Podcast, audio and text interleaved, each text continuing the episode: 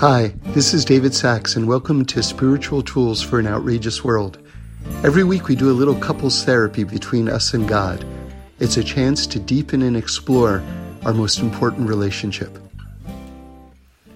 So here's some uh, final thoughts on Hanukkah. It's the eighth day of Hanukkah, Zos Hanukkah, and just kind of thinking about thinking about the day, um, the holiday, the world life, tshuva, all the above. The numbers seven and eight. Um, so, so when it comes to when it comes to tshuva, one of the biggest um, psukim in the in, in all of the Torah in, in Tanakh is from Yirmiyah, the prophet Jeremiah, chapter three I'm going to read. It says, If a man divorces his wife and she leaves him and marries another man, can she return? Meaning that um, that uh, she can't. The uh, the halacha is that if a woman marries another man, she can't return to her to her original husband. Um, and then it goes on. Wouldn't this defile the land? Yet you have had many lovers. That's God speaking to the Jewish people. Can you return to me, says God? And and the answer is um, and the answer is yes. Uh, it goes on to say that, that we can return to God.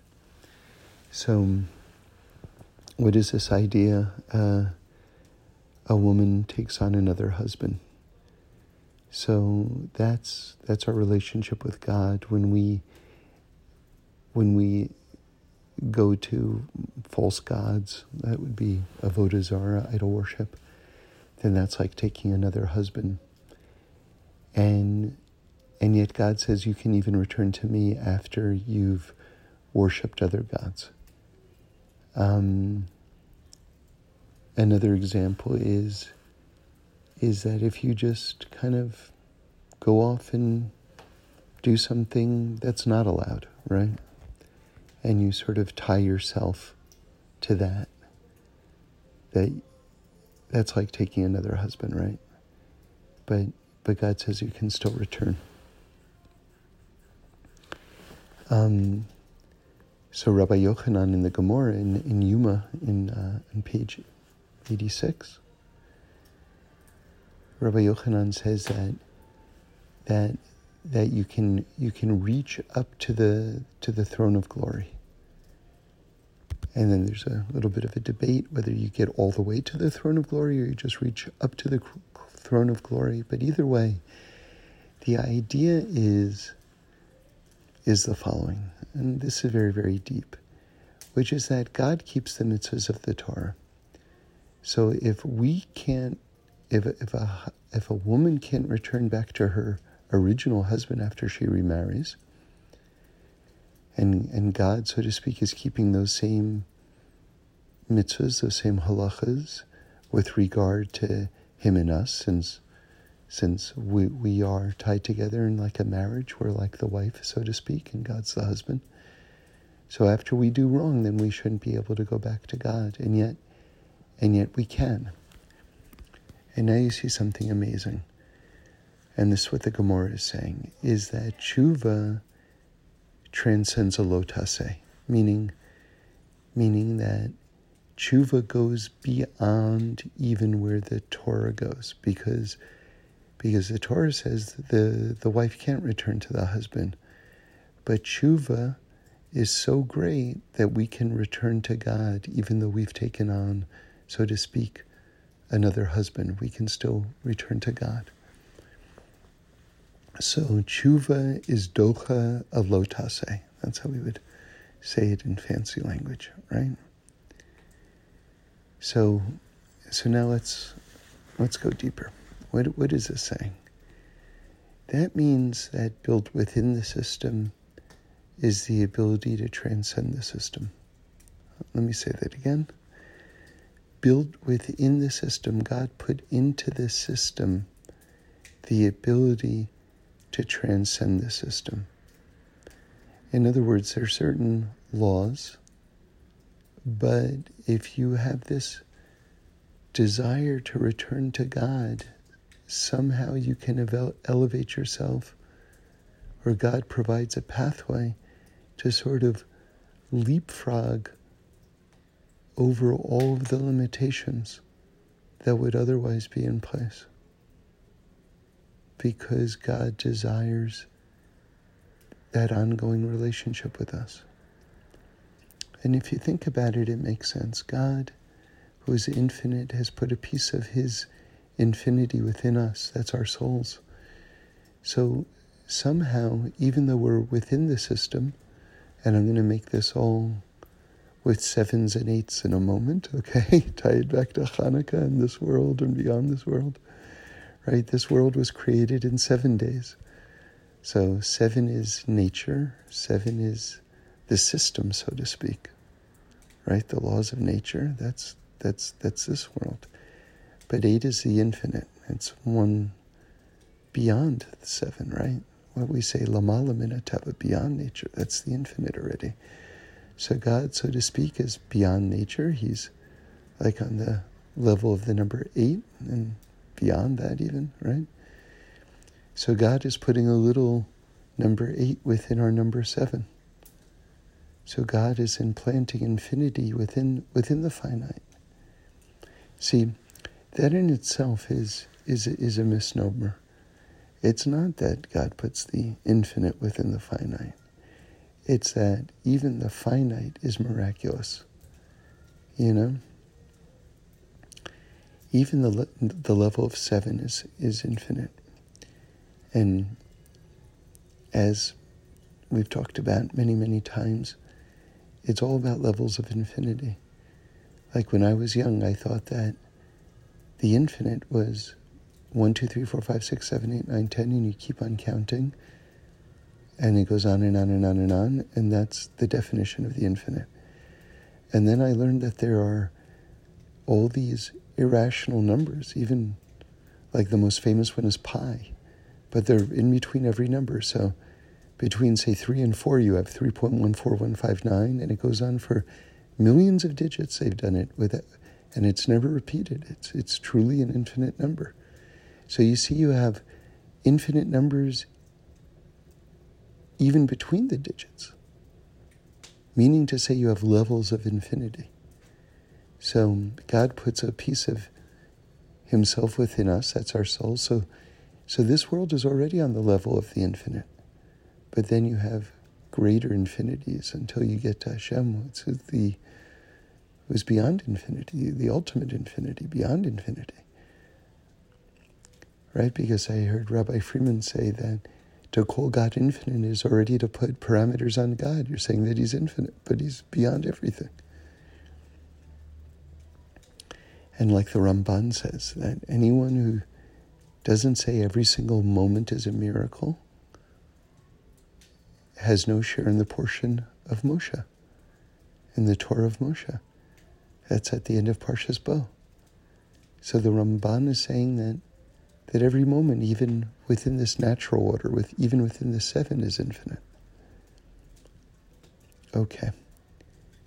But nonetheless, we have a structure. And that structure puts a little bit of a limitation over everything else. So even as we're acknowledging that everything is infinite, still we have to understand that there's an order in a system. And um, and God gives us the ability to break out of that with tshuva. Now, one of the thoughts that I had this year, I guess it's on the on the American calendar, it's 2019. One of the thoughts I had this year was that we tend to think of seven as the order, and then you can go beyond, right, to the number eight. But what I'm trying to say is is a different thought now. What I'm trying to say is that the, the real avoda is not to leapfrog from the number seven out of this world to the number eight, but that the real avoda is to tie the number eight to the number seven. In other words, to bring the infinite into the finite. That's that's the avoda. That's the avoda. That's that's the heavenly work that we have to do. Right? To make the finite infinite, or if you want to say that the finite is already infinite, to reveal the infinity within the infinite. right? Right? So, so with that in mind, Rabbi Smiles said something so deep. We read a story.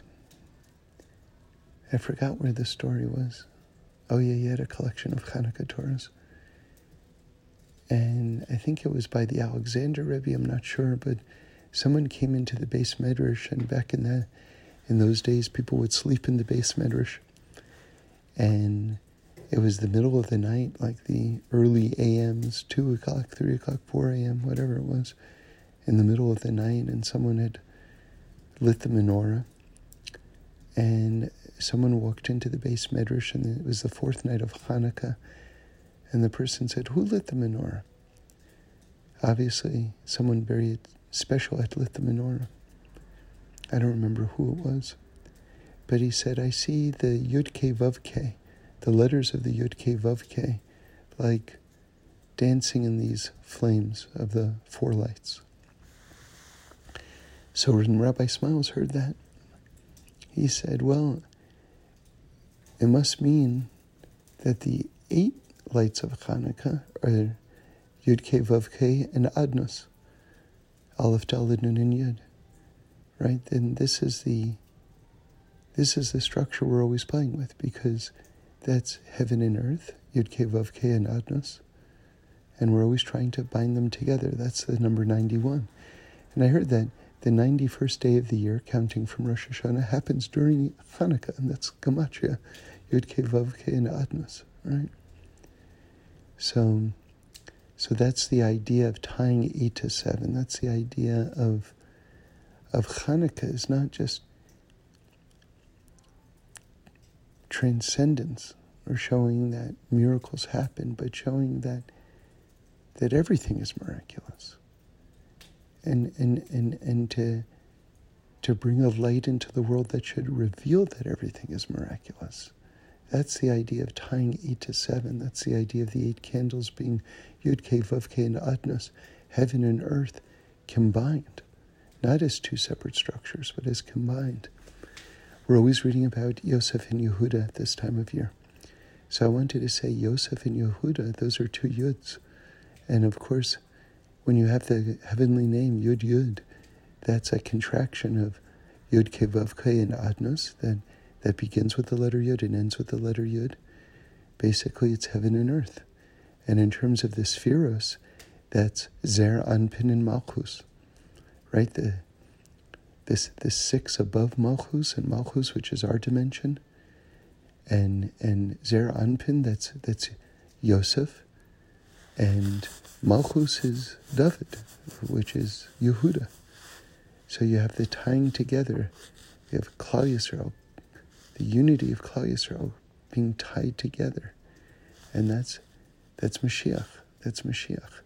When we can get those two forces together, when we can light up Malchus with the, with the higher light of the heavens and see that all that exists is God.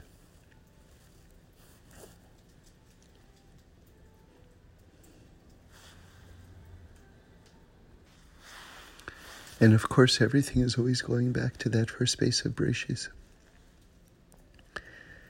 And I want to say that that Beis of Breshis is right because it's um, a large Beis. And I learned from Rabbi Wilson in the name of the Chasam Sofer that when you have a large letter of the Torah, it's four times the gematria of the normal letter. So since Beis is two, four times two is eight, which is the level of miracles. So again, that letter Beis, when we learn it in a more conventional way, stands for it stands for basically heaven and earth, meaning to say heaven exists, but already this is the earthly levels, right? Right? Because the God gave us the, the, the, the Torah for us to be able to perform. But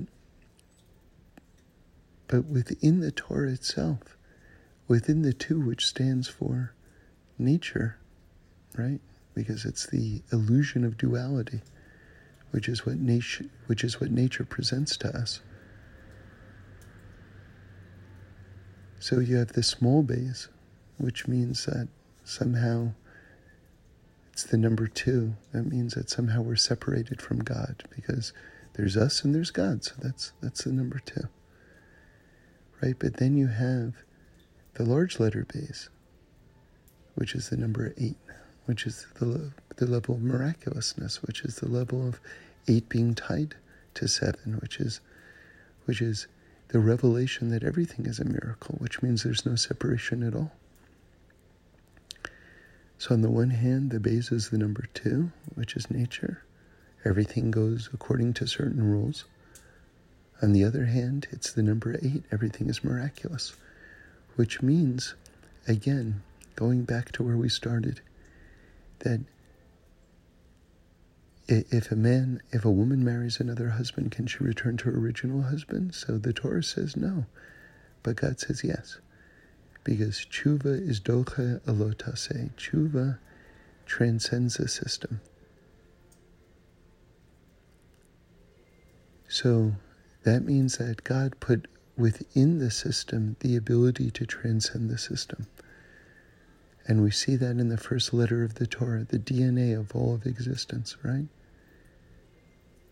Because the Beis of Breshis stands for nature, but simultaneously it stands for miracles, which means that as God created nature, He implanted within nature simultaneously, simultaneously miracles. So, within the system is the ability to transcend the system. Or maybe even maybe even more to the point. The first letter of the Torah is a large Beis. So that means that really the true identity of the of Breshis is, is, is the miraculous nature of this world. In other words, the, the Beis, which stands for two, which is the duality, that's just an overlay on the large Beis. Right? Meaning to say, what is the true character of this world? Just like we said before, that even amidst the seven of this world, amidst the order of this world, really every moment is a miracle, what the Ramban was saying, right? That anyone who says that every moment is not a miracle has no share in the Torah of Moshe. So here we see that the first letter of the Torah is a large Beis. In other words, that is the true revealed foundation of this world, is the fact that everything is miraculous, right? Because the large Beis, that's four times the normal gematria of a letter. That's four times two, which is eight. That's actually the revealed aspect of it. Then the concept of nature is just an overlay on the foundation of this world, which is miraculous. That, that, that's the real truth of it. You know, Rabbi Smiles told me one time for some people, this world is the, the realest thing, and the, the next world is not so not so real.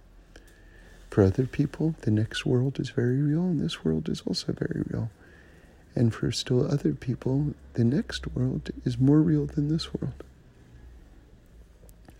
So, what kind of eyes, right? Because Beis also stands for two eyes, right? That's the Afsafsa Rebbe. So, what kind of eyes are you looking at this world with? So, maybe one eye is the large Beis and the other eye is the small Beis. You have to respect nature, right? Tor im derech Tor is infinite. Derech is respecting this world. You have to have one eye which is key to the natural order of things, and another eye, which is right. Seeing the miraculous. I remember the Chozeh of Lublin, like his left eye was like more squinted than his right eye. So, the left eye, that's din, that's teva. So, he was seeing the miraculousness of this world more than the normal order of this world. But both eyes were open. That's my interpretation.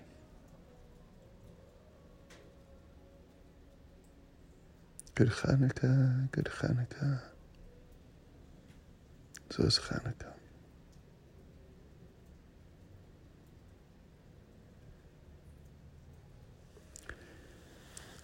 Zos means this, you can point to it. This is Hanukkah.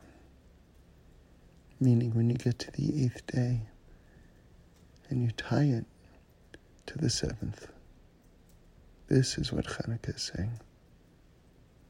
That the Or HaGanuz is also the light of this world.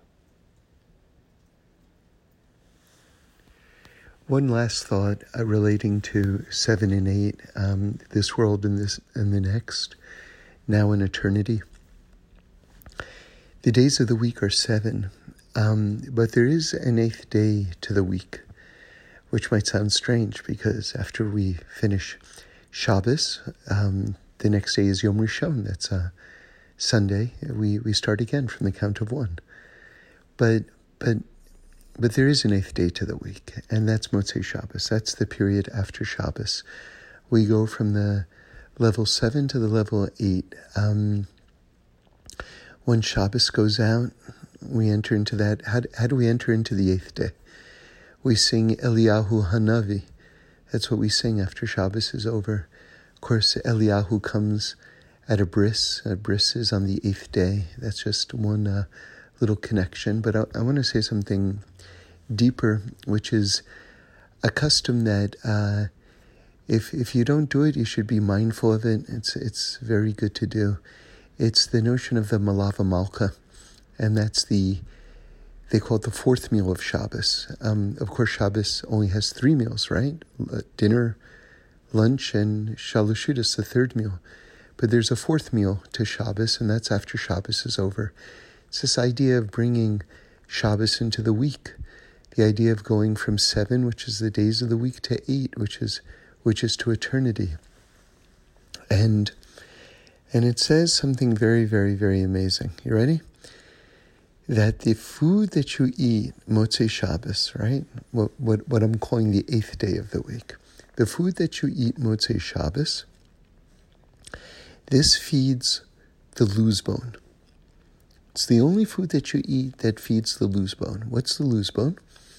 That's this area, it's in the back of the neck, and the Gemara talks about it. It's an indestructible part of the body. In other words, after a person's um, buried and their bones basically turn to dust, there's one bone that doesn't turn into dust. That's the luz bone. That that stays that stays intact. And in fact, it's from that bone that a person is resurrected in the end of days. So, so can you imagine? First of all, there is a luz bone, right? That that in itself is is amazing. Second, the concept that that bone can be fed, and that that bone is fed specifically and exclusively by the food that we eat after Shabbos during the Malava Malka, during what I'm calling the eighth day of the week. So so if seven stands for this world, for what we would also call Olam this world, this time period, and the Messianic period, Olam that would be connected to the level eight. So now think about it. You go through the seven days of the week, and then after Shabbos, you reach this level of eight, and the food you're eating in this pocket of time during this this eighth day, if you will, which transcends normal time. This is the time when we sing Eliyahu Hanavi, which of course is the the one who's going to herald the arrival of, of Mashiach, Eliyahu. The food that you eat during this pocket of time feeds your luz bone from which you'll be resurrected in the end of days for all eternity for Olam Haba.